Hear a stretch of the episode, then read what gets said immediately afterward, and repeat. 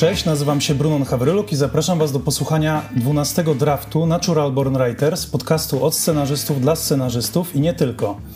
Dziś moim i Waszym gościem jest Paulina Gałązka, aktorka filmowa, serialowa i teatralna, absolwentka szkoły filmowej w Łodzi, członkini obsady Teatru Ateneum w Warszawie.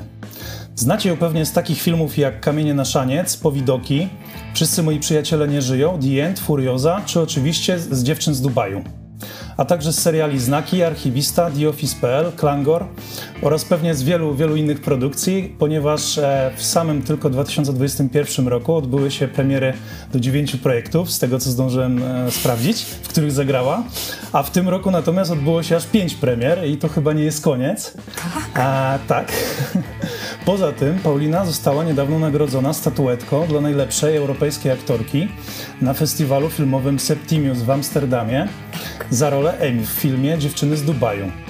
Cześć Paulina i moje gratulacje. Cześć Bruno, dziękuję za takie piękne przedstawienie. Wow, to aż mi trudno uwierzyć, że mówisz o mnie. Bardzo mi miło. No ja też się bardzo cieszę, że udało nam się spotkać, bo widzę, że jesteś bardzo zapracowana i bardzo zajęta, właśnie tak jak tutaj przed chwilą przedstawiłem, bardzo tych wiele projektów jest, w których grasz. No ja też jak coś już robię, to tak lubię to zrobić dobrze, więc teraz na przykład zaczęłam zdjęcia do serialu Rafi, którego pomysłodawcą jest Zuzia Grabowska i Paweł Domagała, para aktorów. I jeżdżę na motorze. Więc jak jeżdżę na motorze, to wiadomo, to ja będę też jeździła na motorze, w sensie muszę się nauczyć, chociaż boję się motorów i w ogóle. Więc tak, jak po prostu ja, choćbym miała mało zajęć, zawsze sobie znajdę więcej. Aha. Ale to jeździłaś, nie jeździłaś wcześniej? Nie jeździłam. To musisz, prawo jazdy zdać na motor teraz? Nie, na szczęście nie, bo mamy 125, na którą prawo jazdy kategorii B jest ważne. Aha. Mam świetnego instruktora, kaskadera w stanie spoczynku, Tomasza Kulika, który także był w ogóle niesamowity koleś, jest motocyklistą, jest instruktorem właśnie jazdy na motocyklu, a także przez 17 lat był tańcerzem, potem był właśnie kaskaderem. Bardzo się cieszę w ogóle z tego spotkania, bo to jest, wiesz, taki męski świat, te motocykle. I fajnie, że taki właśnie mocny, ale wrażliwy facet jest instruktorem, że ja się nie czuję jakoś tam, że potrafię się tam odnaleźć.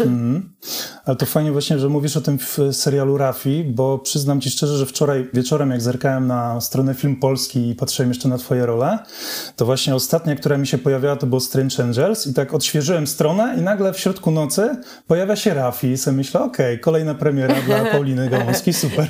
Czyli tam w szkole filmowej, w bibliotece ten pan, który zajmuje się filmem polskim, widzę, że pracuje wytężenie. Tak, tam są naprawdę bardzo pracowici, z tego, co widzę. Tak. Teraz, wiesz co, parę takich pytań na rozgrzewkę. Oczywiście. Powiedz mi, z jakiej swojej roli jesteś najbardziej dumna? Kurczak, wiesz co? Albo inaczej, która z Twoich ról ostatnich wywarła na Tobie największy wpływ albo była największym wyzwaniem? Tak, może w tę stronę też. No właśnie, bo to takie, chyba się odniosę do tego drugiego pytania. To na pewno, tak jak teraz myślę, ponieważ jestem teraz na etapie tego, że zbliża się premiera tego filmu Na Twoim Miejscu, gdzie grałam mężczyznę tak naprawdę przez większość filmu. Tam była zamiana ciał. Tak, że tam była ten trik z zamianą ciał i... Bardzo ambitny reżyser, Antonio Galdames Muñoz. Mówiliśmy na niego Antonioni na planie i myślę, że może to być jakby dobry omen i prawdziwy dla Antoniego. Bo bardzo tutaj on chciał na poważnie potraktować, żeby ta komedia wyszła przy okazji, ale my traktujemy super poważnie nasze postacie, naprawdę. Po prostu to jest 100% powagi, tak jakby naprawdę, zamieniła się z moim partnerem ciałami. Więc to było nie lada wyzwanie, przyznam szczerze, zagrać faceta i żeby to było jeszcze właśnie takie, że patrzysz na kogoś i wyobrażasz sobie właśnie, że w nim jest ten duch kogoś innego i coś jest nie tak, ale nie wiesz co. No tak. Więc na razie słyszałam od ludzi, którzy widzieli pochlebne opinie, także mam nadzieję, że rzeczywiście nam się udało, bo praca była głęboka, wspaniała, ale też trudna. Pomagała nam coach aktorska Ania Skorupa, właśnie po to, żeby te postacie rzeczywiście odbyły prawdziwą podróż. Tak. Fajne. To się wydaje mega trudne, tak właśnie zmienić płeć dosłownie i stać się zupełnie inną osobą. To oczywiście dla aktora, aktorki to jest praca taka na co dzień, ale jednak to brzmi jak takie, poważniejsze wyzwanie niż zwykle. Tak, totalnie, tym bardziej, że trzeba szukać, właśnie tutaj daliśmy sobie takie zadanie właśnie, żeby poważnie to wszystko traktować, jakby to jest prawda, że oni naprawdę się zamienili tymi ciałami i że wtedy nie budujesz tej postaci tą zewnętrznością aż tak bardzo, w sensie, że żeby to nie była karykatura, że baba, która udaje chłopa, tak, po prostu właśnie. I humor kabaretowy, taki slapstickowy, tylko tutaj właśnie pracowaliśmy z Anią Skorupą właśnie, żeby rozgryć psychologię tych postaci, żeby rozgryć tą męską ucieczkowość jakby od problemów, czy damskie takie przewrażliwienie i nadkontrolę, żeby tutaj, żebyśmy mieli dokładną mapę psychologiczną postaci, a dopiero szliśmy dalej, jak już mieliśmy te mapy postaci, dobre. A kiedy można się spodziewać premiery? Film na twoim miejscu? Od 6 stycznia w kinach. Okej, super. Także niebawem. To tutaj zapraszamy serdecznie słuchaczy. Tak. Scenariusz, tylko powiem, Łukasz Światowiec i Anna Bielak. O właśnie, a to później będę chciał też pogadać o tym właśnie, jakie masz podejście do scenarzystów, bo to jest jednak głównie podcast dla scenarzystów. Ale wiesz co, na razie bym się cofnął do twoich początków, o kilkanaście lat wstecz. Skąd się w tobie w ogóle wzięła chęć zostania aktorką? Brunon, to jest, ponieważ wygrywałam konkursy recytatorskie, a w domu się nie przelewało i mogłam za kasę z konkursów recytatorskich, konkursu poezji księdza Twardowskiego, kupić sobie maszynę do szycia, co było moim wielkim marzeniem od dziecka, żeby mieć maszynę do szycia, bo już od 5 roku życia uszyłam pierwszą dla siebie bluzkę i zaprojektowałam. Do dzisiaj ją mam. Wow. Tak, na jedno ramię, wiesz, taka totalnie 2000, w sensie lata 90. No i tak to się po prostu zadziało, wiesz, że tak to się... I w pewnym momencie było tak, że poszłam na studia na normalny kierunek, ponieważ jestem też bardzo realistką, więc wiedziałam, że muszę sama zarobić na swoje utrzymanie, bo nie ma kto mnie jakby wesprzeć finansowo. Więc poszłam sądziłam, że wybiorę jakiś poważny kierunek na UW. W związku z tym dostałam się na prawo i na stosunki międzynarodowe, wybrałam stosunki międzynarodowe. Żenada. Potem przeczytałam parę lat później, jak już byłam aktorką. Praktyczny kierunek. No właśnie, ale przeczytałam w Newsweeku, słuchaj, parę lat później, jak już byłam aktorką, właśnie po Łodzi, to przeczytałam, że podobno jest najwięcej bezrobotnych po tym kierunku, więc po prostu co za pomysł to był. Ale byłam na tych stosunkach, wiesz, i tam uczestniczyłam w teatrze akademickim UW, który zresztą teraz ma taką aferę właśnie medialną, że ten Ryszard Adamski, który to prowadził właśnie, wykorzystywał dziewczyny. Nie spotkało mnie to. Też podobno, jak rozmawiałam z panią policjantką, która prowadzi sprawę, bo zostałam wezwana na, na przesłuchanie w tej sprawie, to okazało się, że tam parę lat później właśnie jego jakoś oddalili od UW i właśnie wtedy on zaczął jeszcze bardziej pić i wtedy zaczęło się to przekraczanie, czyli jakby miałam takie szczęście w nieszczęściu, że mnie to ominęło, ale w każdym razie ten teatr, gdzie byłam też z moją przyjaciółką z liceum, która jest gra na skrzypcach, ale jest generalnie psychologiem, to tam dużo spędzałyśmy czasu wolnego, i to było takie super, bo to gdzieś dawało mi dużą przyjemność, frajdę, była nas grupa młodych ludzi, i w ogóle wszyscy jakoś tam bardzo byli zadowoleni z moich występów i bardzo gratulowali i tak dalej. Pomyślałam sobie, nawet pamiętam, jaki starszy pan zapytał się w Harendzie, czy ja jestem aktorką wtedy. A powiedziałam, że nie. Powiedział, to pani będzie. I słuchaj, mniej więcej w tym samym czasie, mój chłopak zresztą zapoznany w tym, że to teatrze student architektury zerwał ze mną, więc zaliczyłam załamanie psychiczne, więc stwierdziłam, że nie będę jak moja mama, całe życie opowiadała, że chcieli mnie jako wokalistkę do jakiegoś zespołu w Warszawie, ale ja poszłam do Technikum Technologii i Żywności zamiast pojechać na casting do tego zespołu. Tylko wyślę papiery do jakiejś szkoły aktorskiej, ale wyślę do Łodzi, bo tam nic ze znajomych nie zdaje, więc nie będzie aż takiego blamarzu na moim honorze. I tak wiesz, pierwszy, drugi etap, trzeci i w ogóle nie poczekałam na wyniki, bo byłam pewna, że się nie dostanę. No. I jak weszło? No moim zdaniem chyba chujowo, no po prostu widziałam, jak inni byli, wiesz, przygotowani, to po prostu wstyd na sali, to ja czułam się kompletnie nie, tym bardziej, że przygotowywałam się sama, jeszcze jednocześnie zapierdzielając do sesji, żeby być zwolnioną z egzaminów, wiesz, u Kuźniara, Romana Kuźniara, czy tam u jakichś tam innych tam nazwisk, wiesz, z tych stosunków międzynarodowych, które się pojawiają w telewizji. I wiesz, tak starałam się właśnie, żeby tą, wiesz, żeby zwolnić się z tych egzaminów, no i jeszcze przygotować na te egzaminy wstępne na aktorstwo, więc to było takie, no powiedzmy sobie, no średnie moim zdaniem, ale ja nie wiem, chyba po prostu ich może to wzruszyło, to, że byłam taka nieopierzona, jeszcze ciuchów nie wzięłam i nie wiedziałam, że trzeba się w sukienkę, co za w ogóle po prostu, wiesz, co za szowinizm, ale że to... laski mają się nas w sukienkę ubrać na egzamin wstępny, więc nie miałam sukienki, miałam spodnie, dżinsy, które rozpruły mi się w kroku w trakcie wykonywania ćwiczenia aktorskiego na tym trzecim etapie, kiedy miałam udawać, że gram w badmintona z kolegą, po prostu słyszałam takie wiesz, poszły mi te gacie, więc raczej to nie odczuwałam tego jako pasmo mojego sukcesu, tylko blamażu.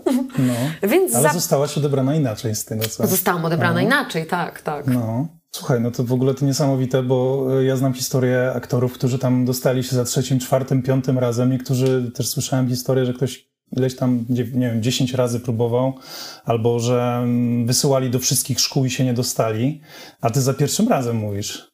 No tak, tak. Tak się udało, może rzeczywiście prawo tej osoby, która za bardzo nie wie, o co chodzi, może tutaj zadziałało. A właśnie jak wspominasz lata tych studiów? Bo to trwały ile? 5 lat? Chyba? 4 lata, bo 5. rok to już jest takie napisanie magisterki i ja już miałam też etat wtedy w Ateneum tutaj w Warszawie, więc jakoś, nie wiem, nie musiałam na te zajęcia na 5. roku chodzić chyba z tego powodu.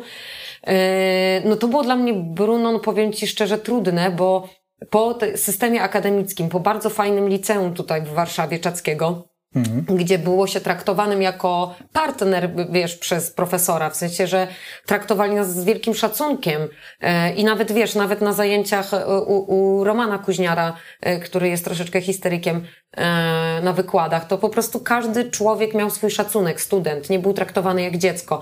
To, co mnie bardzo uderzyło w Łodzi, to było w moim odczuciu nieprofesjonalne traktowanie studentów, czyli traktowanie jako takie dzieci, taka familizacja, takie... brak dostępu, że profesorowie mają jakąś wiedzę ukrytą, jakąś tajemniczą, do której my nie mamy dostępu i tak dalej. Takie rodzaj mistrzostwa takiego zaklętego w tajemnicach, czyli nie takiego rzemieślniczego mistrzostwa, tylko takiego właśnie dziwnego. Więc to było dla mnie trudne, bo ja byłam, wiesz, przyzwyczajona, że ktoś mówił do mnie na pan, pani, że mówiliśmy tak do siebie nawzajem z profesorami, że było się właśnie poważnie traktowanym. Zresztą Kamila Kamińska, moja koleżanka z roku, która też no, była wtedy akurat po licencjacie z pedagogiki chyba, to ona też właśnie, też miałyśmy obie tą trudność w odnalezieniu się w tym systemie, gdzie tak naprawdę miałeś zamknąć się i po prostu, wiesz, cieszyć się z tego, że tam jesteś.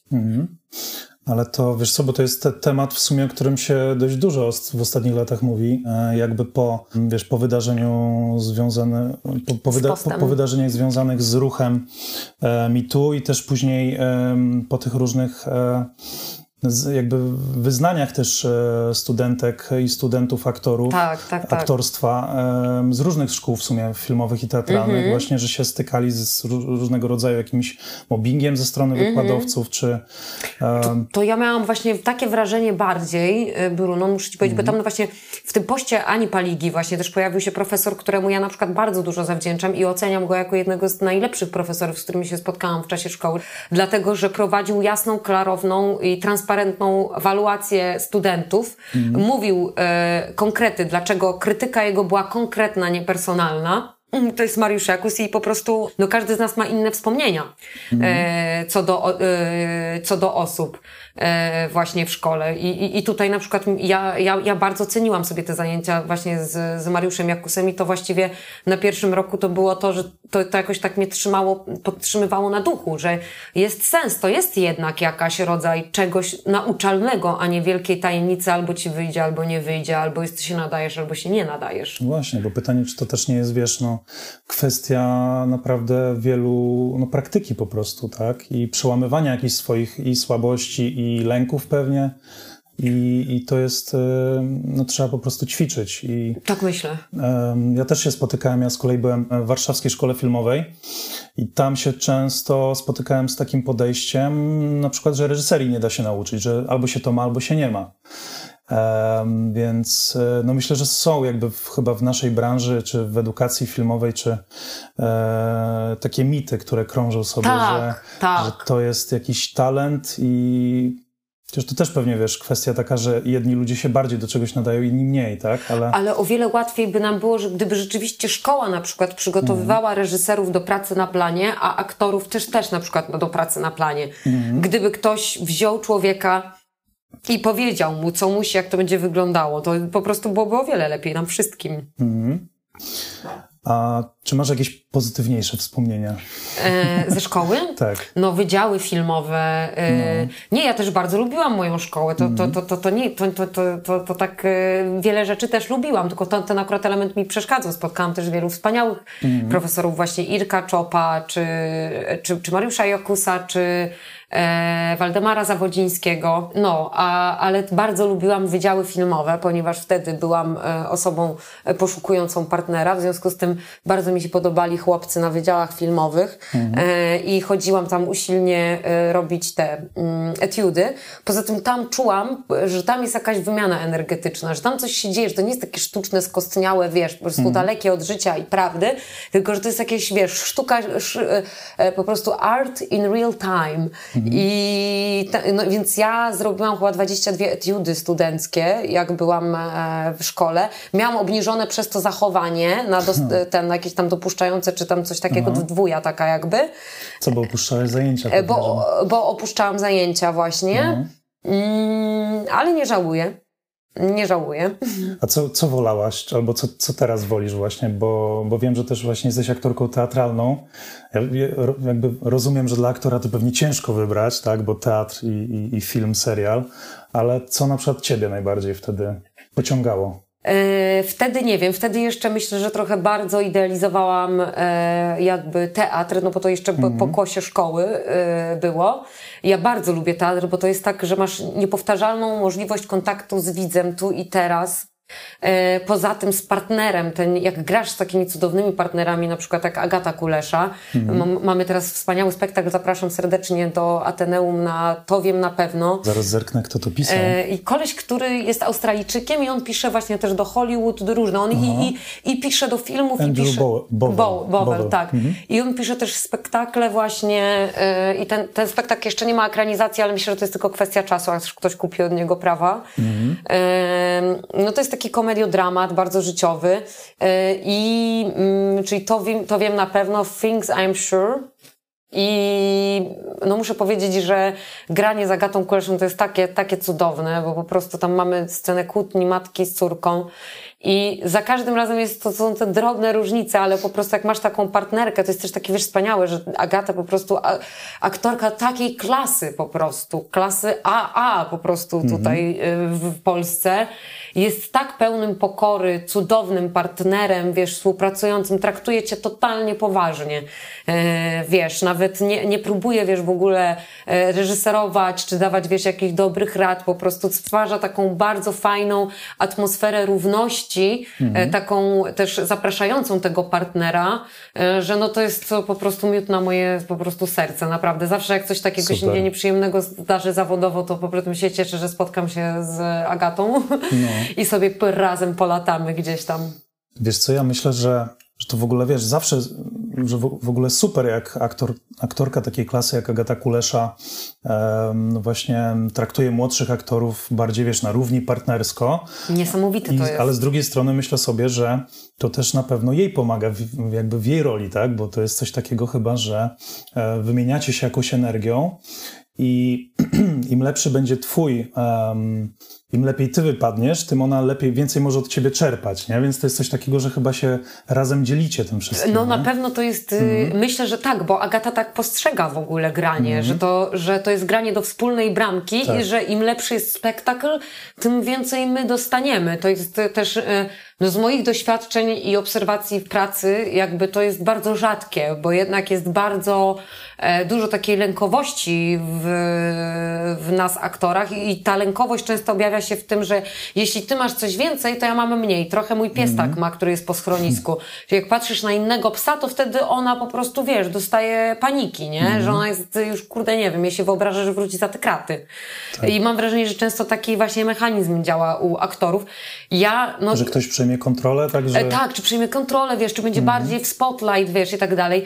No ja niestety wychowana w tym Teatrze Ateneum też mam takie podejście, wiesz, że gramy do jednej bramki i przez takich cudownych, wiesz, partnerów właśnie jak Agata Kulesza, Tomek... Ale to chyba stety, a nie niestety. No stety, tylko czasami się, wiesz, też daje tak, czasami sama czuję, że jak mam starcie, wiesz, z taką osobowością bardziej narcystyczną, to niestety życzyłabym sobie, jak to powiedziałam ostatnio do mojej psychoterapeutki, być obślizgłym narcyzem w takich momentach po prostu, żeby lepiej rozgrywać takie sytuacje. No jeszcze tego nie potrafię, ale może kto wie, kiedyś. No ale w każdym razie właśnie w tym Teatrze Ateneum właśnie Agata Kulesza, Przemek Bruszczy, czy nawet Marian Opania po prostu, który jest takim już mistrzem. No wszyscy po prostu, no to jest teatr, w którym ludziom zależy, żeby spektakl był jak najlepszy, a nie ja i tylko patrz na mnie. I to jest cudowne, Brunon. I muszę powiedzieć, że to w ogóle sprawia chyba, że mi się tak strasznie kocham tą pracę. A kocham też tą pracę, bo właśnie wracając jeszcze do początku pierwszej części pytania, znaczy do pytania, to ja mam takie wspomnienie z dzieciństwa, no bo to, że lubię imitować, naśladować i tak dalej, no to też mam od dziecka i rozbawiać ludzi jako entertainment zawsze, ale też mam takie doświadczenie w żniw u moich dziadków, gdzie moja rodzina, mojej mamy jest bardzo duża, tam było 12 dorosłych dzieci, moich dziadków, no i 25 jest nas w generacji wnucząt, ja jestem najmłodsza, w związku z tym przypadały mi najsłabsze roboty do robienia, gdzie nie trzeba było sił, bo zawsze też miałam niedowagę, całe życie byłam taka chuda. No to albo, wiesz, przenosiłam jakieś tam domłucenia, albo na przykład podjeżdżałam traktorem Władimircem, który spowodował, że dopiero w wieku lat 30 zdałam prawo jazdy, ten trauma z traktorem Władimircem, never again in my life. A dlaczego? W sensie... No bo parę razy wylądowałam w rowie i, wiesz, przyczepa wylądowała w rowie i moja mama spadła z wielkiej takiej sterty paczek na pole. Bo była na stosie paczek, bo tam je układała, a ja, wiesz, wjechałam w równo i się wywaliła cała przyczepa. No, trauma. I do dziś pamiętam wujka, który już nie żyje, który biega za mną i, wiesz, próbuje wsiada w biegu do tego, wiesz, Władimirca i próbuje ratować, nie? Sytuację. A ja śpiewam, niewiele ci mogę dać, niewiele dać mogę ci, bo czuję, że tak, zawiodzę tego wujka. Miałam 11 lat, niezłą psychikę miałam już wtedy zwaloną. Ale w każdym razie to spowodowało, że jak miałam 30 lat, dopiero zrobiłam do Archiwisty, do serialu Archiwista prawo jazdy, a teraz jeżdżę na motorze do serialu Rafi. Więc po prostu masakra. Takie życie. Trzeba pokonywać swoje lęki. Ale to jest chyba piękne też w zawodzie aktora, że no bardzo wiele można się uczyć, że można to albo w jakimś obcym języku mówić, albo się albo nosić, wiesz, cudowne kostiumy, zmieniać się do niepoznania. No też jeździć różnymi fajnymi autami czy motocyklami, walczyć, strzelać. No tak, nie, to jest super, więc oczywiście, wiesz, tak.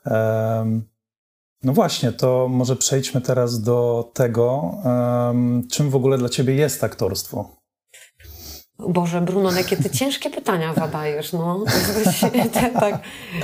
Wiesz co, bo podobno nie zgadzasz się z tym, że aktorzy powinni być terapeutami dusz, tak gdzieś przeczytałem. Tak, bo to w tym kontekście. Tak, to mówili w szkole, że jesteśmy lekarzami dusz i mi się to bardzo nie podobało, bo lekarz duszy, no to chyba jak cierpisz w duchu, czyli w psychice, a niektórzy oddzielają ducha od psychiki, bo wierzą jakby w to, że jest dusza. No to tak czy siak, no to albo masz przewodnika duchowego, albo masz terapeutę, więc nie odczuwam. Oczywiście ja sama często przeżywam katarzis, coś oglądając. Ostatnio obejrzałam film Eurowizja, polecił mi go Paweł Domagała. To jest film twórców Zulandera, Polecam ci. Ja może jestem po prostu kompletnie trashy i kitschy, ale bardzo mi się film podobał i się wzruszyłam totalnie tymi idealistycznymi historiami tam. Więc na pewno można doznać katarzis. Jestem przekonana przez sztukę. Ja sama się wiele uczę. Sama, wiesz, po prostu podnoszą mnie na duchu rzeczy, które oglądam. Teraz jak Ród Smoka, fajnie, bo tam, wiesz, te kobiety są takie silne. Tak. To ja po prostu idę sobie rano z psem moim na spacer, sobie mówię do niego Drakaris, do mojej suczki. Po prostu, wiesz, jest moim smokiem. I się rzuca na innego pieska. Nie, wtedy rzuca się na gołębie i, wiesz, ja po prostu czuję się, że jestem, wiesz, Paulineris. Więc absolutnie wierzę w to, że sztuka bardzo dużo odciska na nas piętno, ale daleka jestem od tego, żeby wywyższać się od innych śmiertelników po prostu, bo dla mnie to określenie, że jest lekarzem dusz, to, czy tam, wiesz, uzdrowicielem, no to kojarzy się z tym etosem aktrisy, aktora, który jest bardzo silny w Rosji na przykład. Tam jeszcze cały czas aktorzy, bo wiem, bo grałam tam w rosyjskiej produkcji i mam znajomych, którzy właśnie są po rosyjskiej szkole, to no po prostu cały czas ten izwiestny aktor, balszoj, wiesz, po prostu wszystko ma być takie, po prostu jesteś artystą, nie? Nieważne, że nie masz co jeść i włożyć co do garnka, ale po prostu jesteś artystą. A mi się wydaje, że jeśli my imitujemy życie codzienne i normalne i ludzi takich, to musimy być tacy jak każdy, nie możemy się czuć lepsi od nich, moim zdaniem. Ja się zgadzam z tym. Ja się z tym zgadzam i wiesz co, bo są różne metody aktorstwa. Tam wspominałaś też o tej szkole rosyjskiej, Stanisławskiego, pewnie Czechowa. Są też różne, tam Grotowskiego, naszego polskiego i byłby też Brecht, Lee Strasberg.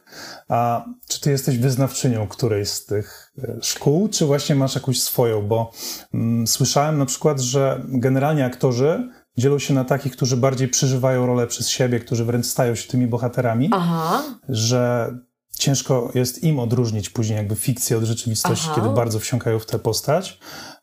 I są też takie osoby, które traktują właśnie tę rolę zadaniowo, nie wsiąkają w nią za mocno, no i są w stanie właśnie się sobie postawić granicę i się odciąć od tego. To właśnie jakie jest twoje podejście do tego? No mnie się wydaje, że na pewno nie miałam czegoś takiego, że nie mogę... Znaczy na pewno miałam takie sytuacje, że emocje postaci zostawały ze mną. I że ta postać zostawała ze mną, wiesz, ale nie było to tak, że ja nie miałam odróżnienia, bo raczej miałam... Mam to odróżnienie i poczucie, wiesz, że to jeszcze jest coś, co mnie trzyma z tej historii i tej postaci, czy coś takiego, czy coś, co jest w polu tej pracy nad projektem. Ja na pewno wyznaję teraz, po tym jak już pracowałam kilka razy z Anią Skorupą, właśnie acting coachem, to na pewno, która też zresztą pracuje ze scenarzystami, z reżyserami, w zależności, to jest taka bardziej metoda, która tyczy się chyba w ogóle do tworzenia tej sztuki filmowej naśladującej życie, imitującej życie. I to jest taka, no to jest kreacyjne, że wytwarzasz tą postać, ale to jest bezpieczne. To jest tak, że jest postać, jesteś ty, ale to są oddzielne miejsca gdzieś tam w tobie, które masz w sobie. Ale ja na pewno, żeby tak objaśnić, no to na przykład nie jest tak, że wzruszasz się, przypominasz sobie, ja na przykład nigdy tego nie stosowałam, nigdy nie stosowałam mentolu na planie, a nigdy też nie stosowałam, matka mi umarła, mamo, wybacz mi, jeśli tego posłuchasz kiedyś, ale ojciec mi umarł, bo nie żyje, to mogę mówić, ojciec mi umarł i wiesz, i płacz. W ogóle dla mnie to mnie w ogóle nie wzrusza. Mnie wzrusza, jak nabuduję sobie, jeśli na przykład postać rzeczywiście ma płakać w danej scenie, nabuduję sobie świat tej postaci wewnętrzny.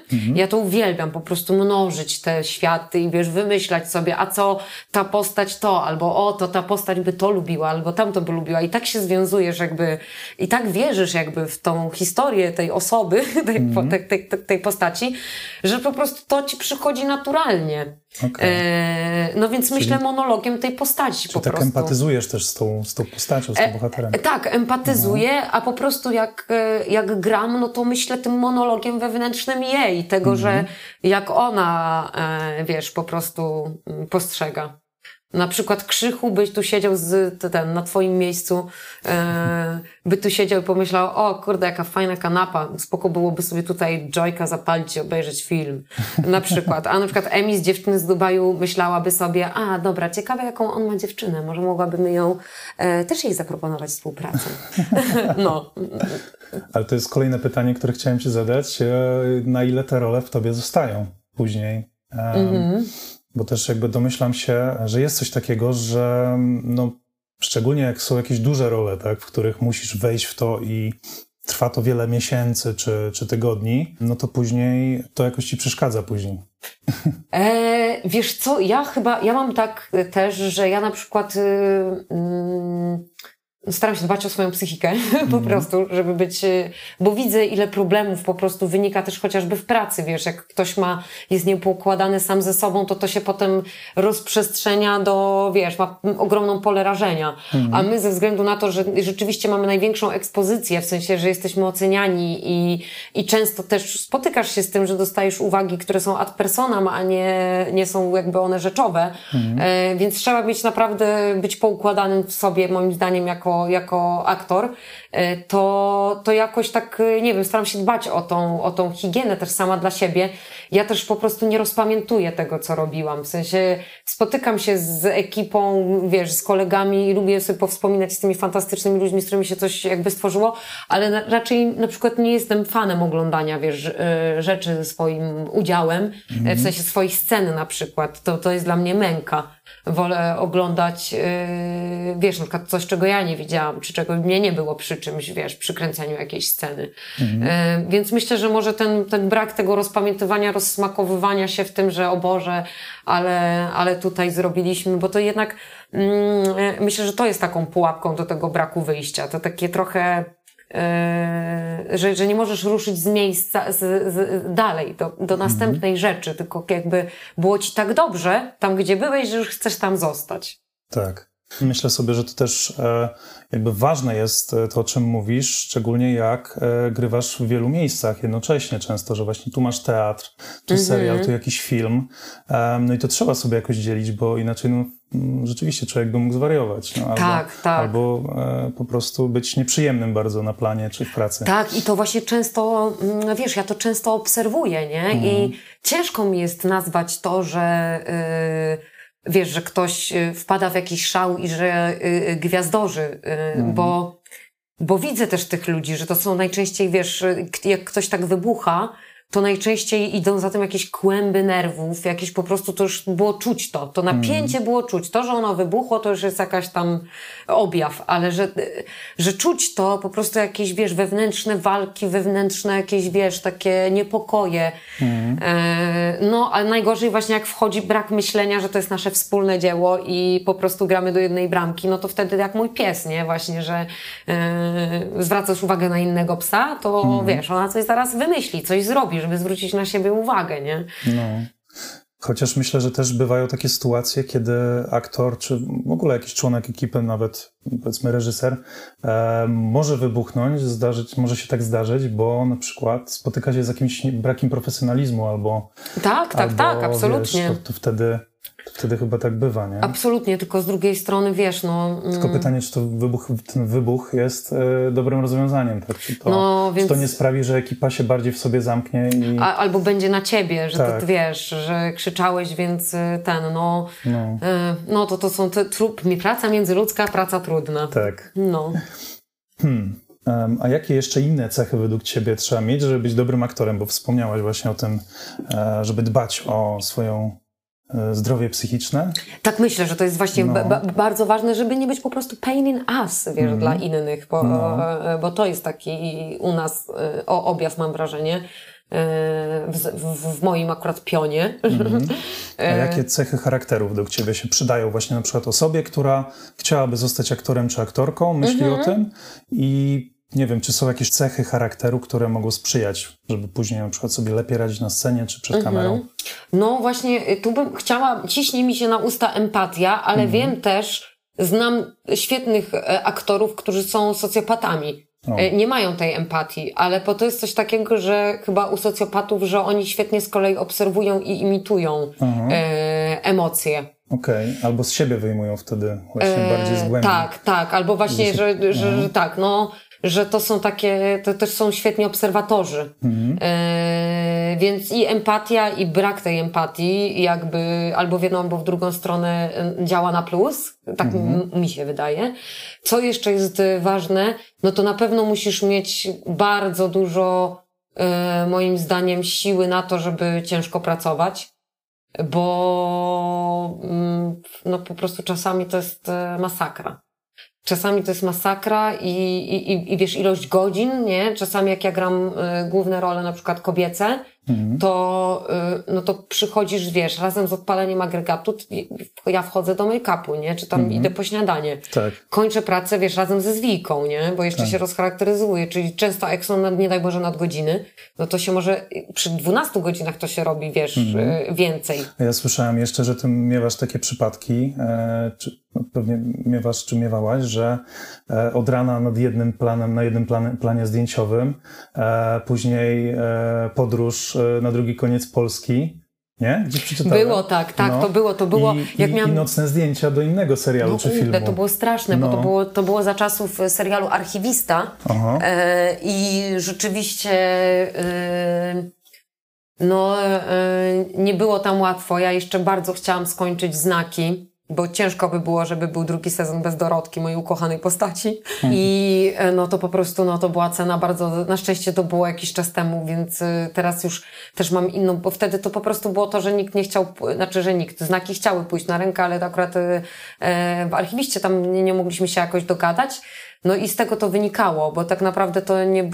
A teraz już na szczęście, wiesz, czuję, że z biegiem lat, z biegiem dni jest łatwiej. Po prostu. Jest łatwiej, nie ma się co oszukiwać. Im większą masz jakby, im bardziej ciebie znają w branży, tym bardziej, wiesz, ktoś chce pójść na rękę, czy pomóc. Ale i jeszcze kolejna cecha, co moim zdaniem, nie wiem jak u facetów aktorów, ale na pewno ja mogę powiedzieć po mojej karierze aktorskiej, ważna cecha, nie wiem czy to jest charakteru, chyba nie, po prostu zaradność w termoregulacji. To jest po prostu piekło.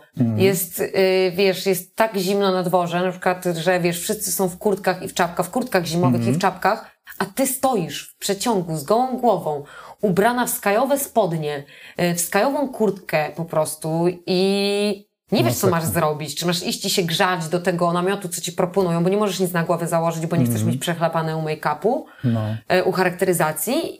A jak pójdę do takiego namiotu się pogrzać, żeby mi w tą głowę było, wiesz, po prostu, żeby nie miała zapalenia zatok notorycznego, to wychodzisz na swoje ujęcie, na swoją scenę i nie może, ja nie mogę na przykład zahamować, wiesz, drżenia, szczękania zębów. W związku z tym po prostu spryt termoregulacyjny ponad wszystko. A też bywają sytuacje w drugą stronę, że pewnie są plany tak mocno nagrzane przez lampy i tak duszne, że... Nie nie doświadczyłam. Okay. Raczej są przeciągi.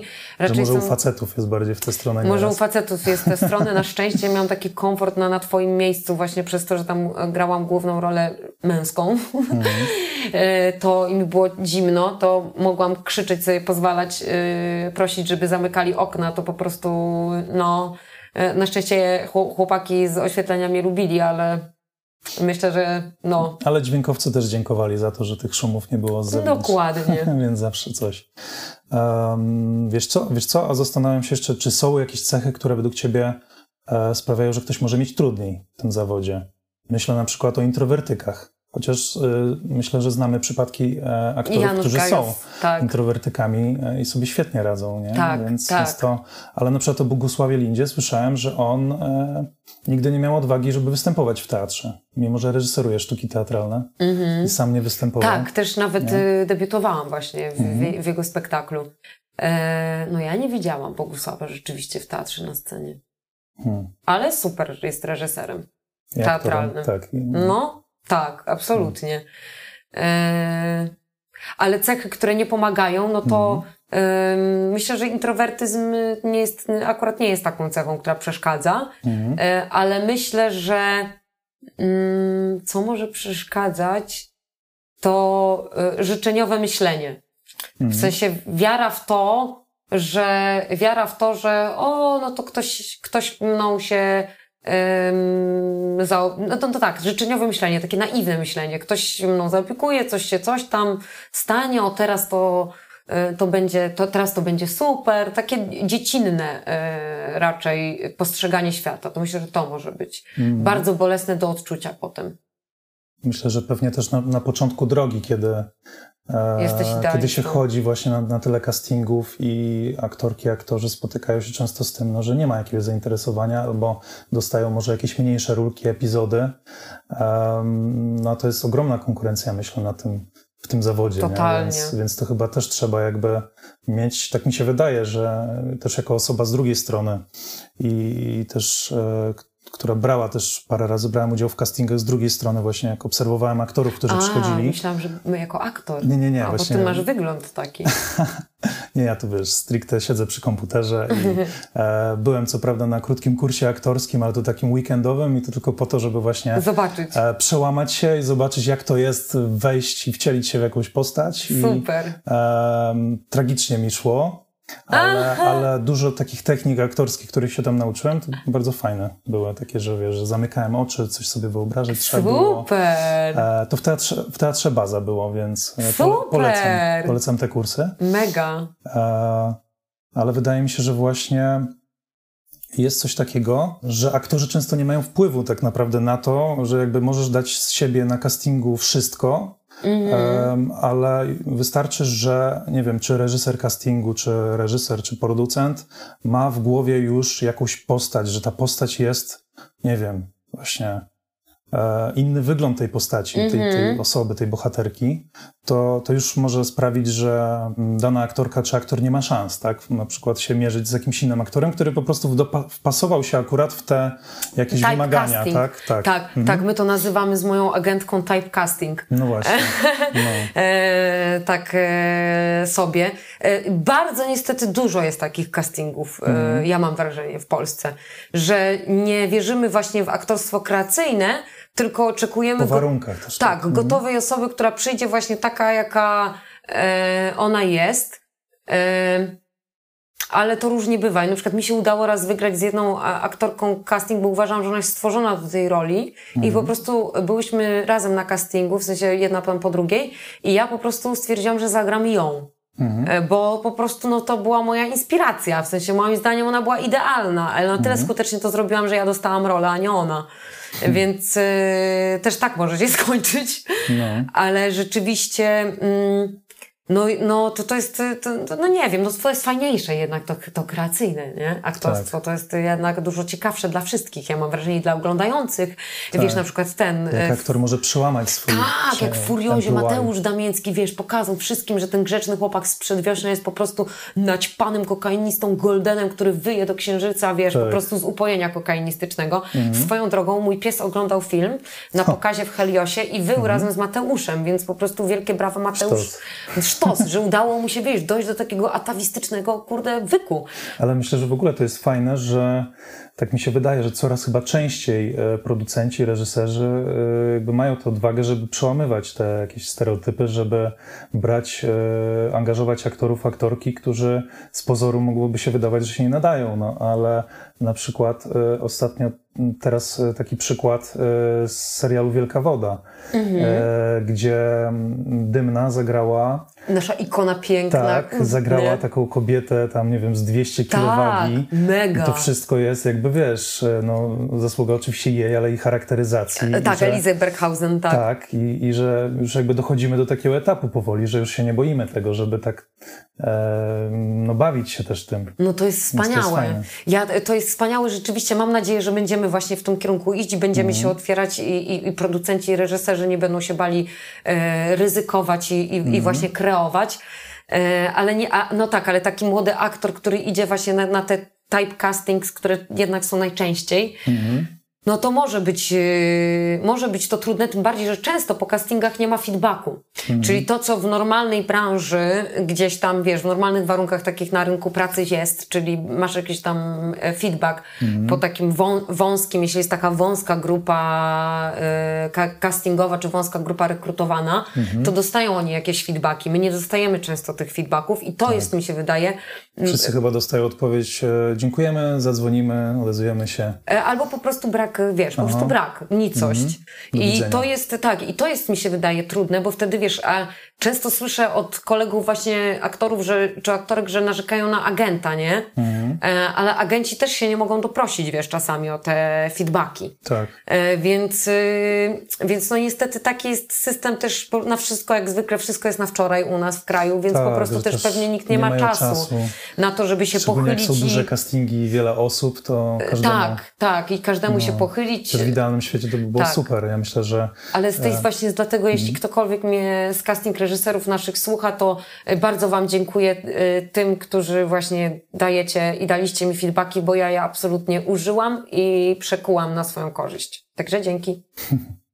Jeszcze takie jedno pytanko mam odnośnie tego tematu aktorstwa, chociaż do tego będziemy na pewno wracać.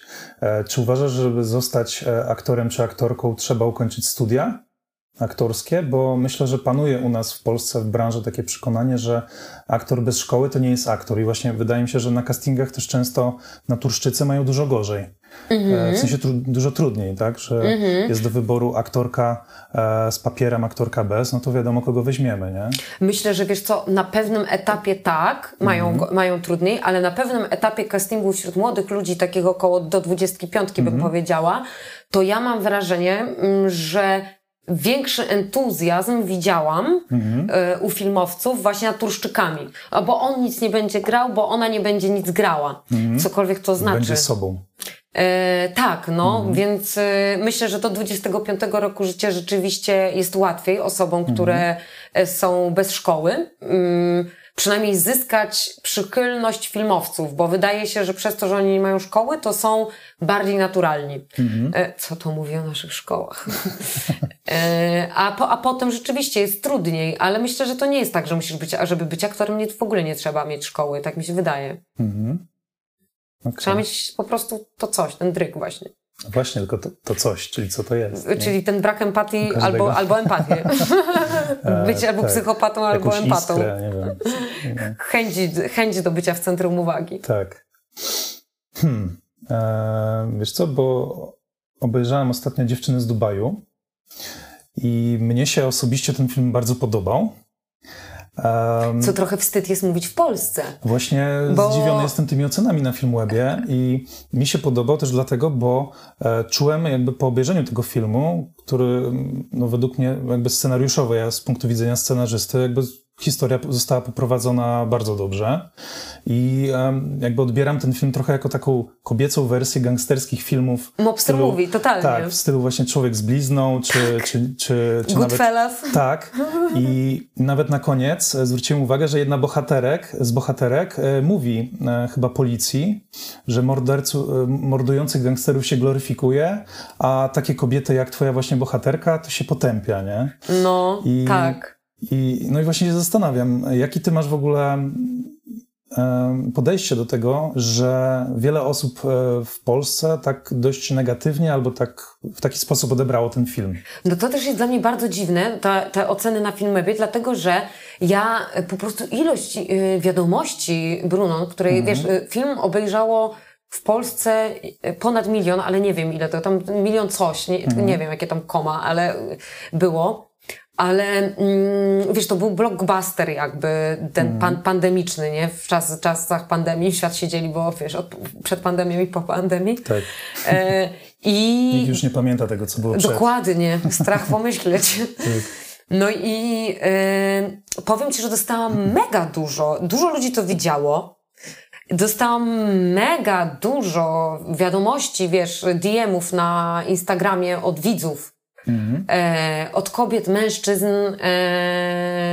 Wiesz, dostałam takie bardzo też wzruszające wiadomości. Sądzę, że od dziewczyn, które działają w tym biznesie, zarabiają, bo czułam to, że to, wiesz, że ta rozmowa, że ona coś mi mówi, wiesz, nie mówiąc nic, że to tak ją, wiesz, po prostu poskładało.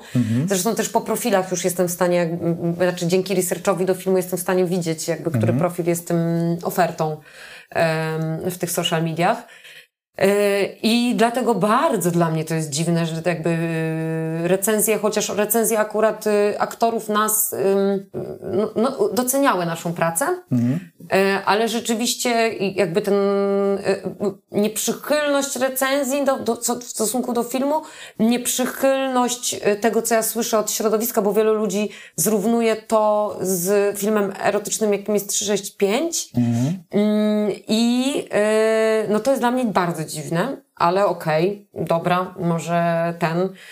Może... Mi osobiście ciężko się wypowiedzieć, bo jeszcze nie widziałem, jeszcze się nie odważyłem, żeby obejrzeć 365 dni, ale przynajmniej jakby po obejrzeniu tego filmu, no to jakby oglądam ten film i zastanawiam się, gdzie będzie ten moment żenady, o którym czytałem gdzieś tam, że ktoś tam pisał, gdzie to będzie. I oglądam ten film, wciągam się, interesuje mnie to, co się dzieje.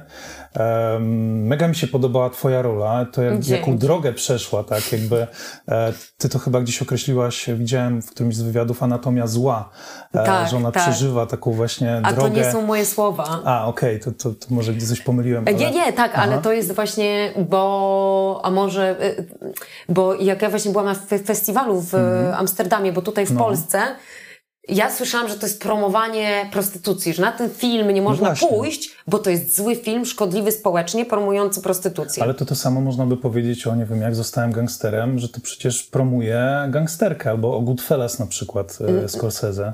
No ja nie wiem, ale ewidentnie nie. Ewidentnie filmy o gangsterach nie promują gangsterki, ale filmy o prostytutkach promują prostytucję. No właśnie. Chyba że są kinem moralnego niepokoju. To wtedy może nie. Tak. Ale takie są polskie standardy, bo ja, słuchaj, pojechałam na ten festiwal do Amsterdamu, gdzie po tym, co w Polsce jakby, ja czułam, wiesz, ogromne wsparcie widzów, bo naprawdę tyle wiadomości, ile ja dostałam od widzów właśnie gratulacji po prostu. Zresztą cały czas dostaję, bo teraz zdaje się, że nasz producent sprzedaje do różnych krajów, bo cały czas dostaję z różnych krajów wiadomości.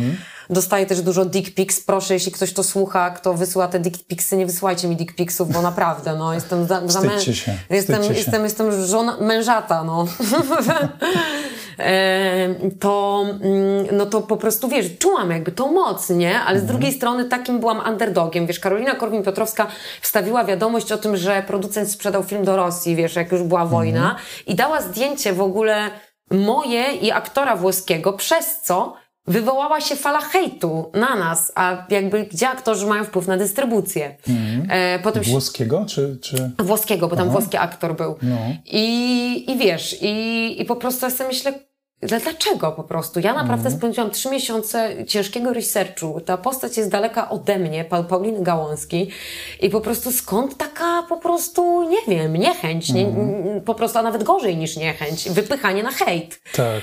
I pojechałam tam i słuchaj, wchodząc na to rozdanie nagród, spotkałam organizatora tego głównego, tego festiwalu. Nie musiałam się nawet mu przedstawiać, bo jeśli chciałam mu przedstawić, on mówi I know who you are. Oczywiście nie nabrałam wtedy podejrzeń, bo jestem debilem niczym z moją szkołą, że skoro siedzę przy wylocie do wyjścia na scenę i skoro on do mnie sam podszedł i powiedział, wiesz, pogratulował, to być może mam szansę... wiedziała na przyszłość. Tak, tak, to mam szansę na wygraną, tylko wiesz, po prostu jak zwykle, a gdzie jest piwo? Nie? Moje zainteresowania. No i właśnie on mi powiedział, że to jest po prostu świetna analiza przemocy, że po prostu tego, że sztafeta przemocy idzie. Tak. Ona była ofiarą, staje się po prostu czarnym charakterem i że to jest po prostu świetnie obroniony czarny charakter. No, ale takie jest spojrzenie na zewnątrz, kontekst z Polski jest inny, więc... Tak, tutaj jeszcze myślę, że dochodzi ten kontekst aferowy, tak, w którym... No już może nie ma sensu o tym teraz mówić, ale były tam też afery, o których wszyscy pewnie czytali, związane z producentami, tam zamieszaniem z Dodą i z producentem Emilem. Tak. Więc to na pewno też dołożyło jakąś cegiełkę do tego, jak był odebrany ten film. Tak, to na pewno. No i też myślę, że przynajmniej mi się tak wydaje, że chyba podejście jakichś feministek, tak? Albo jakichś skrajnych feministek, które chyba odebrały ten film jako jakąś właśnie taką no właśnie pochwałę takiego stylu życia, tak? Takich no kobiet. Właśnie, ale to co ciekawe, to za granicą, w sensie akurat na tym festiwalu gadałam z wszystkimi, którzy widzieli ten film, oni kompletnie tak tego nie odebrali. No właśnie. Że to jest takie, wiesz, z perspektywy no właśnie polskiej on był oglądany i z perspektywy tego, że producentka Doda, wiesz, jakby prezentuje takie jakby w swoich utworach i tak dalej, takie nie wiem, no rzeczy, takie jakieś tam estetykę, no to, że po prostu... Wiesz co, patrzę na zegarek, że mamy jeszcze 20 minut. A dużo pytań pewnie. Jeszcze mam parę pytań. Wiesz co, teraz może bym przeszedł do pytań o scenariopisarstwo i o scenariusze, no bo to mnie też ciekawi. Też myślę, że to jest jeden jakby z głównych powodów, dlaczego ciebie zaprosiłem, bo zwykle tutaj zapraszam scenarzystów, trochę reżyserów, no ale właśnie jakie jest spojrzenie aktorki na scenariusze? Na scenariusze no i... To ja bym sobie tylko jednego w naszym kraju życzyła, żebyśmy wszyscy traktowali scenariusz jako dokument. O. Tak jest za granicami, w sensie nie patrząc na wschód, tylko właśnie bardziej na zachód. To po prostu to jest dokument, to jest coś, to jest dokument, w którym są informacje dla wszystkich pionów. No ja się bardzo przywiązuję do scenariusza, przyznam szczerze. Zależy, wiadomo też, bo jeśli przyjmujemy taką formę, że to jest po prostu baza, a my tu jakby trochę swingujemy, jazzujemy, no to jakby tak, ale to najczęściej, najfajniej jest, jeśli to jest umówione, a nie, że to jest po prostu na dziko, bo to wtedy jest trochę ratuj się kto może. Ale no naprawdę chciałabym, żeby to był dokument i żeby tak to było traktowane jako dokument, bo po prostu to jest udręka, to jest udręka. Ale co, masz takie poczucie, że nie wiem, na planach filmowych ekipa reżyserzy, którzy nie wiem, kręcą film czy serial, to tak trochę, wiesz, tak no nie patrzą na to jak dokument, że patrzą na to w jakiś sposób, że że na przykład zmieniają jakieś istotne rzeczy, czy...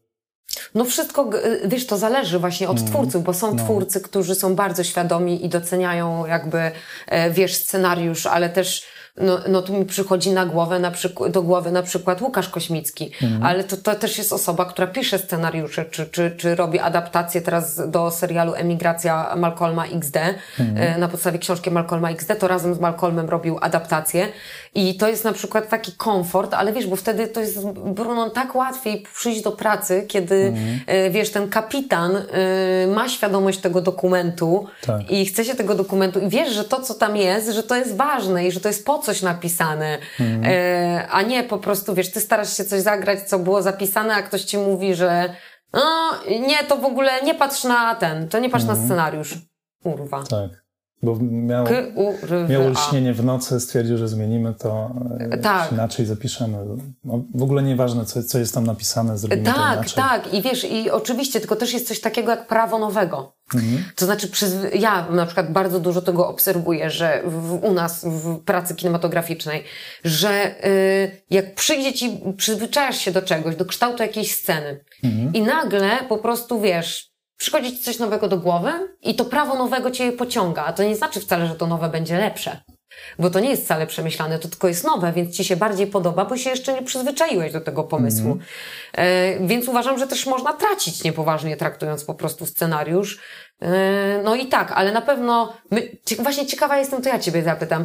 Czy zdajecie sobie sprawę, jak lekką ręką niektórzy, bo też nie wszyscy, dużo osób ma duży szacunek. Właśnie im więcej ktoś pracuje, tak naprawdę ma więcej doświadczenia, tym większy ma szacunek właśnie do tego dokumentu, którym jest scenariusz.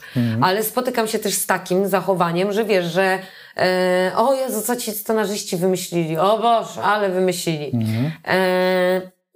Czy wy zdajecie sobie z tego sprawę, że takie... Wiesz co, no myślę, że ja mogę za siebie mówić, ja sobie zdaję sprawę i to jest jakby... no, tak jak powiedziałeś, to jest różnie, tak? Bo są reżyserzy, twórcy filmowi, którzy mają takie podejście, jak na przykład ostatnio z Janem Pamatuszyńskim gadałem, że on na przykład, jak chce wprowadzić jakąś istotną zmianę do scenariusza, to wcześniej woli się spotkać ze scenarzystą i żeby ten scenarzysta może jeszcze się spotkał, nie wiem, ze scenografką, która na przykład ma jakieś propozycje do scenariusza i że to jest taka bardziej, nie wiem, współpraca, partnerskie, no takie, i to jest takie świetne działanie. No. I coś takiego to jest, myślę, coś, do czego wiele osób u nas w Polsce, scenarzystek dąży. No ale z drugiej strony, no ja się spotykałem też często z takimi, wiesz, właśnie tekstami, że co tutaj ktoś nam wypisał. Zdarzało mi się, że nie wiem, dostawałem telefon od reżysera, który jest na planie i dzwoni do mnie i mówi: słuchaj, ja nie wiem, o co chodzi w tej scenie, weź mi wyjaśnij. A ja, wiesz, pytam, która scena, zerkam do scenariusza, patrzę i mówię: słuchaj, bo to jest kontynuacja poprzedniej sceny, czy zerknąłeś coś w poprzedniej scenie? I reżyser patrzy do poprzedniej sceny, a faktycznie, wiesz, okej. I wiesz, że przychodzą, to akurat, wiesz, tu był niskobudżetowy serial. No tak. Więc domyślam się, że przy większych produkcjach, no to tam jednak bardziej poważnie się do tego podchodzi, no ale faktycznie przy niskobudżetowych serialach czy filmach, no to no często tak jest, że jakby pojawiają się takie pomysły u reżyserów czy w ekipie, żeby coś zmienić, właśnie prawo nowego, że coś będzie fajniejsze. I często właśnie wydaje mi się, że twórcy nie myślą wtedy o tym, że scenarzyści, którzy jednak spędzili tam nieraz ileś lat nad tym scenariuszem, czy ileś miesięcy, przemyśleli sobie to na wiele różnych stron, sposobów. Tak. I na przykład odrzucili takie rozwiązania z jakiegoś względu. Tak. A teraz wy do tego wracacie i później na przykład to będzie skutkowało tym, że później jakby klocki się będzie trzeba poprzestawiać. Tutaj już się może zrobić jakieś zamieszanie. Oczywiście. Poza tym czasami jak rozczytasz scenę, której na początku nie rozumiesz jakby tam, czy coś tam, ale jak starasz się w nią wczytać czasami, to ja powiem Ci, że mam tyle fantastycznych takich doświadczeń, że doznaję olśnienia, że scena ma na przykład, wiesz, drugie dno, albo właśnie w kontekście całości, którego ja w ogóle, wiesz, nie widziałam, ale jak zaczynam dopiero nad nią pracować rzeczywiście, to widzę. No kurde, no. To jest super. A powiedz mi, kiedy czytasz kolejny scenariusz, jak dostajesz na przykład propozycję do zagrania w czymś, to na co najbardziej zwracasz uwagę? W sensie, co dla ciebie jako aktorki świadczy o tym, że scenariusz dla ciebie jest dobry lub zły? To ja na pewno nie ważę się, no bo jak czytam, wiesz, ten scenariusz, no z myślą o sobie i swojej pracy, no to wiadomo, czytam go w sposób taki no profesjonalny, w sensie myślę o sobie po prostu. Nie myślę o całości filmu wtedy, tylko szukam, co moja postać, jaką będzie, znaczy myślę też, jaki to będzie ogólnie, ale głównie no to nakierunkowanie siłą rzeczy jest na to, kim ta postać, jaką funkcję spełnia w tym, wiesz, w tej całej układance. I bardzo mi brakuje jeszcze w Polsce fajnych postaci kobiecych. Bardzo mi tego brakuje. Bardzo też mam takie poczucie, że często jak mężczyźni piszą, przepraszam Bruno, nie chcę tutaj właśnie, ale kurde, no tak, też mam swoje stereotypy, może niesprawiedliwe. Ale ja się zgadzam, że tak pewnie często jest. Domyślam się, co chcesz powiedzieć. No to takie krzywdzące dla kobiet. To jest taki obraz kobiety, że jeszcze gdzieś po prostu mi brakuje takiego, żebyśmy się rozpięli skrzydłami na to, co już jest na zachodzie, czyli tą postać kobiecą z krwi i kości, czyli nie kwiatek do korzuszka męskiego, nie postać służebna wobec postaci męskiej, nie postać, która ma tylko, wiesz, dwa kolory, albo bycia ofiarą, albo bycia uwodzącą osobą kogoś. No tego mi jeszcze tutaj u nas w kraju brakuje. No. Myślę, że powoli się to zmienia, też z racji na to, że coraz więcej scenarzystek jakby dochodzi, wiesz, wybija się, tak? I, w sensie jest coś takiego jakby, tak mi się wydaje, że w telewizji to już kobiety, generalnie scenarzystki, to już od lat przodują i w wielu serialach, które ja pisałem, na przykład obyczajowych, no to tam często właśnie były niemalże same scenarzystki, ale mam wrażenie, że w takich historiach właśnie gatunkowych, czy kryminalnych, czy thrillerach, czy właśnie jakichś takich różnych, nawet komediach, to jeszcze tych scenarzystek jest mniej. I fajnie, że to się powoli zmienia, bo mam wrażenie, że też jak rozmawiam ze scenarzystkami, że coraz chyba więcej jest tego. No, nie każdy z nas potrafi wszystko, po prostu. I rozumiem, że to jest, no tak ciężko jest wejść w czyjeś, znaczy trzeba czasami zmienić miejsce, wejść w czyjeś buty, żeby żeby to zrozumieć, a na pewno też ta kobiecość w Polsce, która jest u nas w kulturze, wiesz, jakby przekazywana, czyli albo jesteś samopoświęcająca się, albo właśnie jesteś kochanką, no, albo jesteś, wiesz, panią z mięsnego, wiesz, że takie mamy typarze tych polskich kobiet w naszej kulturze, że też polska kultura, no niestety, to taka jest, która jest krzywdząca dla kobiet, bo no, mogę powiedzieć o Skandynawii, bo jednak trochę tam moje życie i serce jest, to tam, no to jest matriarchalne społeczeństwo, w którym wikingowie, to też ma przyczyny jakby historyczne, ponieważ wikingowie wypływali na wyprawy, a kobiety rządziły, były politykami, ale tam po prostu, no, łatwiej jest też być kobietą, bo masz te same naprawdę prawa, co mężczyzna, jesteś tak samo postrzegana jak mężczyzna. No więc tutaj u nas, no to też jest wina tego krajobrazu naszego, więc ja bym tak marzę sobie, żeby to się właśnie... A słuchaj, teraz mi przyszło to pytanie do głowy, czy czułaś się w związku z tym kiedyś jakoś dyskryminowana, że na przykład, nie wiem, miałaś niższą stawkę niż koledzy aktorzy? Cały czas tak jest. Okej. Cały czas tak jest. To jest non stop. To jest jakieś szaleństwo, XXI wiek i jakby dalej. No, niestety, ale skoro nawet w korporacjach podobno tak jest, że kobiety zarabiają mniej, to...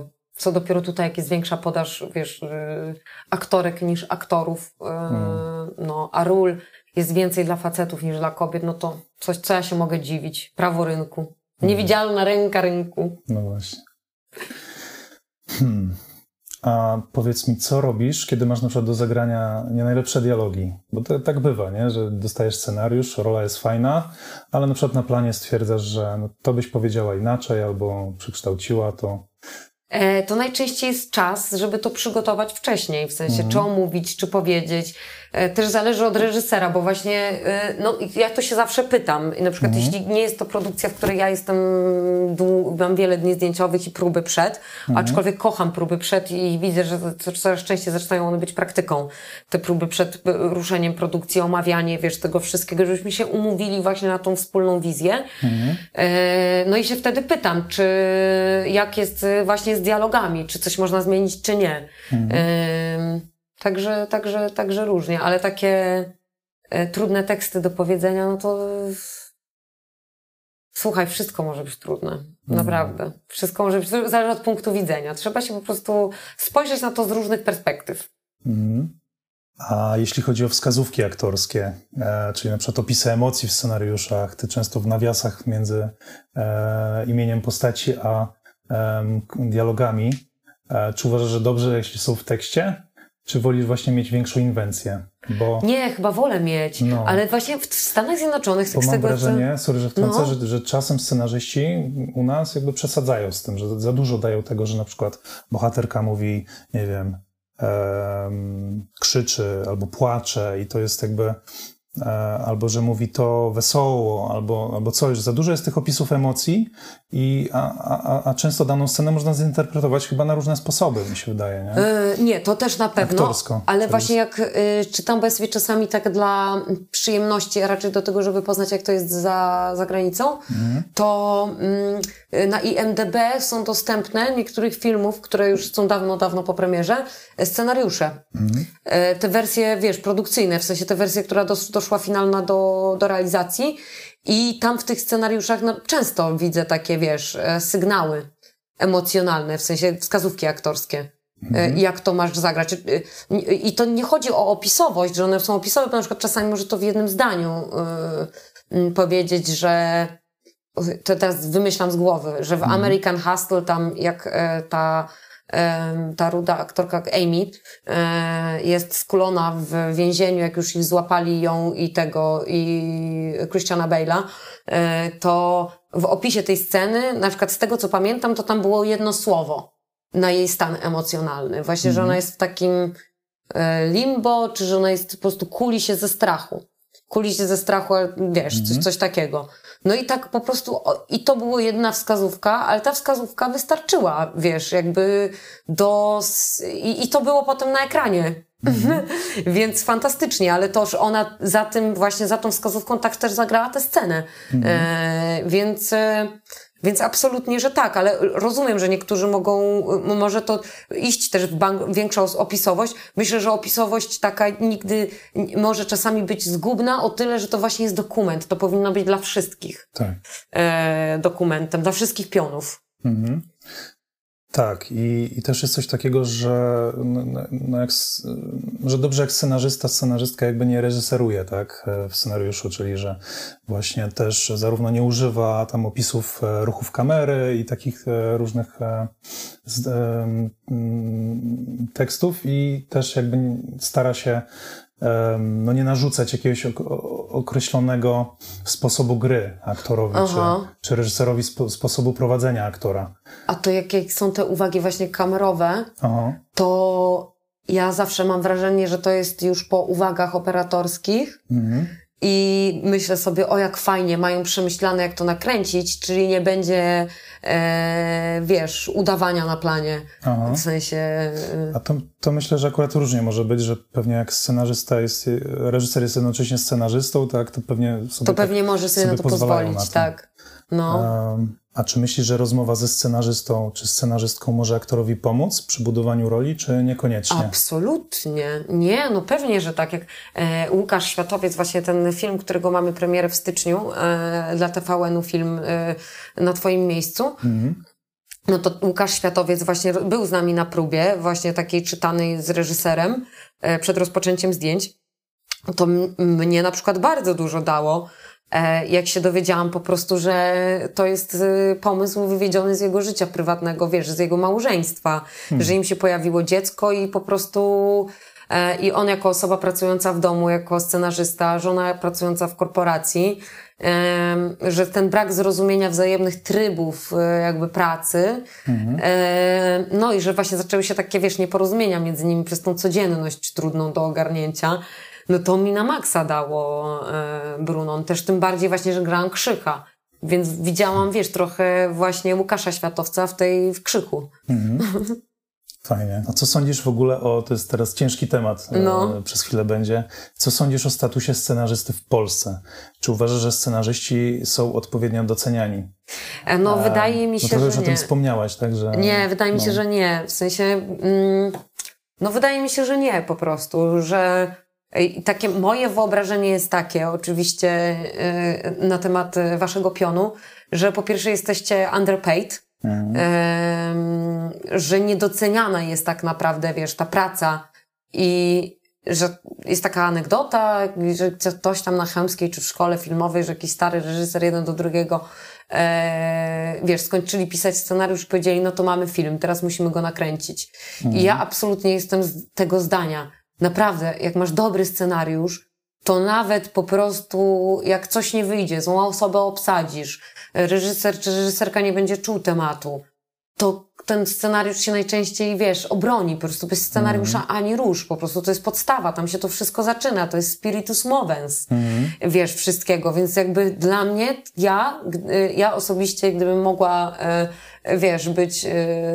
Harvey'em Weinsteinem, wielkim producentem z Hollywood, no to tam bym inwestowała najwięcej, bo dobry scenariusz, dobry pomysł to jest po prostu, wiesz, też to jest bardzo ułatwia, wiesz, wszystkim po prostu pracę, no to jest naprawdę, uważam, że tam, że to jest sektor, który jest niedoinwestowany i ja, gdybym była właśnie kimś ważnym, to bym doinwestowała tam. Tak.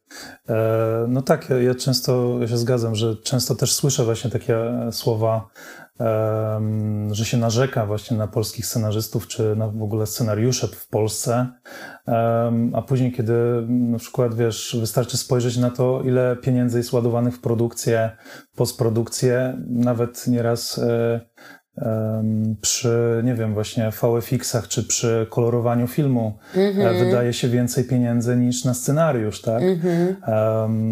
Gdzie scenarzyści często jakby poświęcają swój czas, za który nikt im jednak nie płaci, bo się często po prostu płaci za gotowy produkt, czyli za scenariusz, a za to, że on siedział powiedzmy latami czy miesiącami i robił research, tak, i no to tego się już jakby tego się nie widzi. I to też jest właśnie coś takiego, no co fajnie jakby się kiedyś zmieniło. Nie, no super, bo właśnie, żeby rozprowadzić dobrze te akcenty. Na przykład, bo mamy te produkcje HBO Originals, mieliśmy w Polsce jeszcze do niedawna. Mamy też, jest też HBO Nordic. Akurat ono jest kontynuowane, HBO Nordic. I to, co uderzające jest w produkcjach HBO właśnie Nordic, to jest to, że obraz wygląda dużo mniej odpimpowanie niż w polskich produkcjach. Polskie produkcje na pewno kładą bardzo duży nacisk na stronę wizualną. Dużo mniejszą właśnie na ten storytelling. I no wiadomo, no co kto lubi, nie? Dla widza pasywnego, w sensie takiego widza, który włączy akurat, wiesz, gotując obiad sobie coś, to ta warstwa wizualna jest bardzo ważna, no bo on musi w każdej chwili, jak tam patrzy, trochę jak widzowie soap opera. Czy że muszą się zorientować, czy wiesz, coś musi cały czas być, wiesz, czyli cały czas powtarzamy, że Alvaro zdradził tam Lucesitę. Albo właśnie, że jest ten obraz, który przyciąga twoje oko, który jest jakiś odpimpowany, niesamowity. Tak. A z kolei widz ten, który jest zaangażowany, no to jego niesie storytelling, bo ja mam w dupie, wiesz, czy to ujęcie wygląda ohydnie, obrzydliwie w moim ukochanym, wiesz, serialu Beforeigners norweskim, że czasami po prostu te ujęcia wyglądają, no pożal się Boże. Już nie powiem o tym, że już nawet warstwa estetyczna ludzi, którzy grają, jest taka, że po prostu masz aktorów, którzy są charakterystyczni w większości, ciekawe mają, wiesz, takie urody niecodzienne, nie są zbyt przystojni, czy ładni, czy kobiety jakieś, wiesz, piękne. No to już chociażby to jakby jest inaczej, więc to takie polecam obejrzeć sobie właśnie jakieś 2 sezony polskiej produkcji HBO Originals i 2 sezony właśnie produkcji norweskich jakichś HBO. No, czy na przykład taki serial Skam, który zdobył wstyd na całym świecie, właśnie norweski serial, który był Brunon realizowany 8-osobową ekipą. Wow. No, ale tam nie storytelling, tam po prostu, wiesz, oni spędzili, ta laska, ta reżyserka, ona chyba też, ona właśnie też była w zespole scenariuszowym. Skam to nie jest pierwowzór The Skins, tak? Był taki chyba brytyjski później. I don't know, oni sprzedali, tak, o nastolatkach, o Jezu, jakiś super serial. No. Super serial niestety nie udało się w Polsce obejrzeć z polskimi napisami, więc musiałam z norweskimi, teściowa się cieszy. Dajesz radę z norweskimi? No oczywiście, że tak, no czy jakoś trzeba, szczególnie jak oglądasz swój ulubiony serial. No właśnie. No ale właśnie i tamten Skam, wiesz, to też po prostu, no bida, nie? W sensie taka realizacyjnie to nie jest bogate. Ale scenariuszowo. Ale scenariuszowo, no to ta laska, ta reżyserka spędziła 1000 godzin na wywiadach z nastolatkami. I wiesz, na podstawie tych wywiadów powstał ten scenariusz. No to kto ci da kasę na 1000 godzin wywiadów w Polsce z nastolatkami? I zapadła cisza. Tak. No nie, to jest niemożliwe, że w Polsce do czegoś takiego doszło, przynajmniej na razie. No wszyscy chyba jesteśmy dobrej myśli, że przyjdzie nowe, młode i to zmieni, że my to zmienimy. Tak. I tego się trzymajmy. Tak zerkam, bo już jest 16. Ty tam pewnie zaraz musisz lecieć. Tak, ja lecę na postsynchrony do filmu Fuchs 2. No właśnie, a Fuchs 2 i powiedz w takim razie może jeszcze o swoich kolejnych rolach, w których będzie można cię zobaczyć, bo poza tym Fuchs 2 to jeszcze Na twoim miejscu, o którym wspominałaś. Tak, tak. Serial Emigracja, tak? Tak. Strange Angels. Oj tak, to bardzo ciekawy też, bo już mówiłam o właśnie o emigracji. Ja jestem wielką fanką Malcolma XD, zresztą dużo osób w moim wieku, no przyznam szczerze, że robię wśród moich przyjaciół sobie swag i lans z tym, że właśnie, że poznałam Malcolma prawdziwego. Wiesz jak wygląda. Wiem jak wygląda. Tak, wiem jak wygląda. No i no nie, no super, po prostu ja też uwielbiam pracować z Łukaszem Kośmickim, po prostu no naprawdę absolutnie jest to wspaniały reżyser. Bardzo profesjonalny, każdy dzień zdjęciowy z nim to jest nauka. To jest, masz takie poczucie, że się czegoś uczysz, zdobywasz jakiś niesamowity know-how.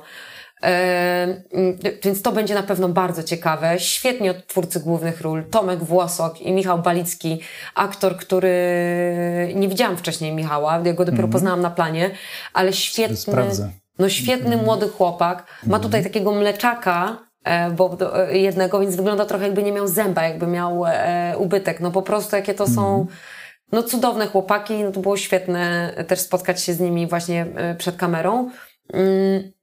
Strange Angels, bardzo ciekawy serial to będzie, bo to jest Supernaturals. No właśnie, to jest taki gatunek jakiś fantastyczny, tak? Niesamowity, słuchaj, Mariusz Palej, reżyser, też cudowny po prostu reżyser, bardzo oddany projektowi. I myślę, że będzie fajnie. Myślę, że będzie fajnie. Ja tam gram przyjaciółkę z młodości głównej bohaterki, czyli Karoliny Kominek, która jest po prostu świetna w swojej roli Leny. Myślę, że to będzie właśnie bardzo fajna postać kobieca. Naprawdę. W wykonaniu Karoliny tym bardziej super to będzie. Tak ja jeszcze słyszałem, że brałaś udział też w produkcji Warszawianka. No właśnie. Która właśnie, ja słyszałem o tym, że nie wiadomo, czy ona zostanie dokończona i wypuszczona w ogóle. Bo to jest produkcja HBO. Podobno została dokończona. Tak słyszałam, bo byłam na podsynchronach. I rzeczywiście HBO ale nie wiem, co dalej. Może coś wykupi. Mam nadzieję, bo szkoda by było, bo scenariusz Jakuba Żulczyka i też Borys Szyc. Ja jak pierwszy raz usłyszałem o tym serialu, to myślę sobie, kurde, polskie Californication, bo tak to brzmi. Totalnie, polskie Californication, także ja powiem Ci, ja uwielbiam Żulczyka, więc książki, także widzę też tu u Ciebie niejedną książkę, więc fantastyczne w ogóle. Ja się nie mogę doczekać najbardziej, bo mnie się najbardziej podobało, oprócz sceny i tego wszystkiego, to monolog głównego bohatera Czułego, napisany właśnie przez Kubę Żulczyka. Nie mogę się doczekać, po prostu chciałabym to zobaczyć, po prostu, a Borys w roli Czułego jest po prostu przecudowny. Naprawdę. Trzymam kciuki za tę produkcję. Jeszcze mam tylko jedno, w sumie ostatnie pytanie. Znaczy, może dwa. Szybkie bardzo. Wspominałaś właśnie o tych wymarzonych rolach, w sensie, że chciałabyś, żeby więcej było tych ról kobiecych, to tak, czy masz coś takiego może, w czym jeszcze nie zagrałaś, co właśnie, wiesz... Co bym chciała zagrać? Tak właśnie myślę. Teraz gram Narcyskę, to mi się też bardzo podoba. Okazuje się, że życie jest dużo łatwiejsze, kiedy jesteś narcyzem, ale pracuję dla diabła, więc tak wiesz, nie jest to takie wcale fajne, bo musiałam sprzedać duszę Piotrkowi Roguckiemu. To w tym Rafim, tak? Tak, dokładnie, więc to też nie jest takie wcale cacy, ale... moja ukochana postać kobieca to jest Virna Lisi jako Katarzyna Medycejska w Królowej Margot i chciałabym na pewno taką poplątaną kobiecinę jak ona zagrać. Bardzo poplątana postać, wiesz, taka okrutna, żałosna, majestatyczna, taka pełna sprzeczności. Coś wspaniałego ta kreacja. To tutaj z mojej strony mały apel do słuchających nas scenarzystów, scenarzystek. Piszmy więcej dużych, fajnych kobiecych ról, między innymi dla Pauliny i dla innych aktorek. Tak. Bo warto. Tak. I fajnie by było oglądać więcej takich seriali i filmów. Teraz ostatnie pytanie, ulubione. Jaki film, książka albo serial, który ostatnio widziałaś czy czytałaś, chciałabyś polecić naszym słuchaczom? To już przez przypadek poleciłam dwa chyba. Tak. Ale rzeczywiście podtrzymuję tutaj Ród Smoka. Bardzo mi się podobał House of Dragons, naprawdę. Bardziej niż Gra o Tron? W sumie ciężko ocenić pewnie. Ciężko ocenić, ale bardzo mi się podoba ze względu na tą warstwę psychologiczną, że jest dużo mniej tits. Tak. Jest dużo więcej dragons i dużo więcej psychology. Dlatego mi się po prostu bardziej podoba. A też, jak już są tits, to są w takim body positive, że tak powiem, duchu. Więc też fajnie. Ale przede wszystkim ta właśnie trudy ich i te wszystkie ich manipulacje po prostu. I też niejednoznaczne postacie, na przykład postać Daemona. tak, jest świetna, nie? Że czy ja mam go lubić, czy nie, tak, po prostu, nie? No, nie wiem, co mam myśleć, ale totalnie mi się to podoba, naprawdę.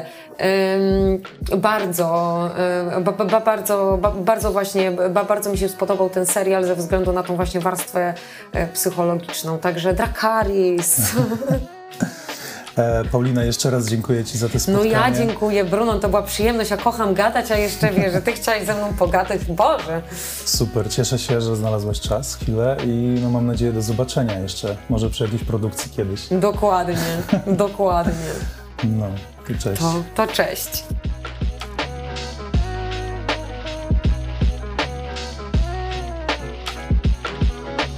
Kolejny draft już za 4 tygodnie, w środę o godzinie 21. Gorąco zachęcam Was do śledzenia naszego Facebooka i Instagrama, gdzie wrzucam wszystkie aktualności, ale nie tylko. Chcę też, żeby nasze social media służyły jako swego rodzaju motywator dla scenarzystów i innych twórców. Dlatego gorąco zachęcam Was do odwiedzania nas, gdy na przykład macie gorszy dzień i chcecie się zmobilizować do kreatywnej pracy. Koniecznie dawajcie też znać w komentarzach, jak Wam się podobała rozmowa. Zapraszam Was również do subskrybowania naszego kanału na YouTubie, na którym wrzucamy fragmenty naszych rozmów. Całość oczywiście do usłyszenia na portalach streamingowych. Patronami medialnymi podcastu są Gildia Scenarzystów Polskich i Biblioteka Scenariuszy Filmowych.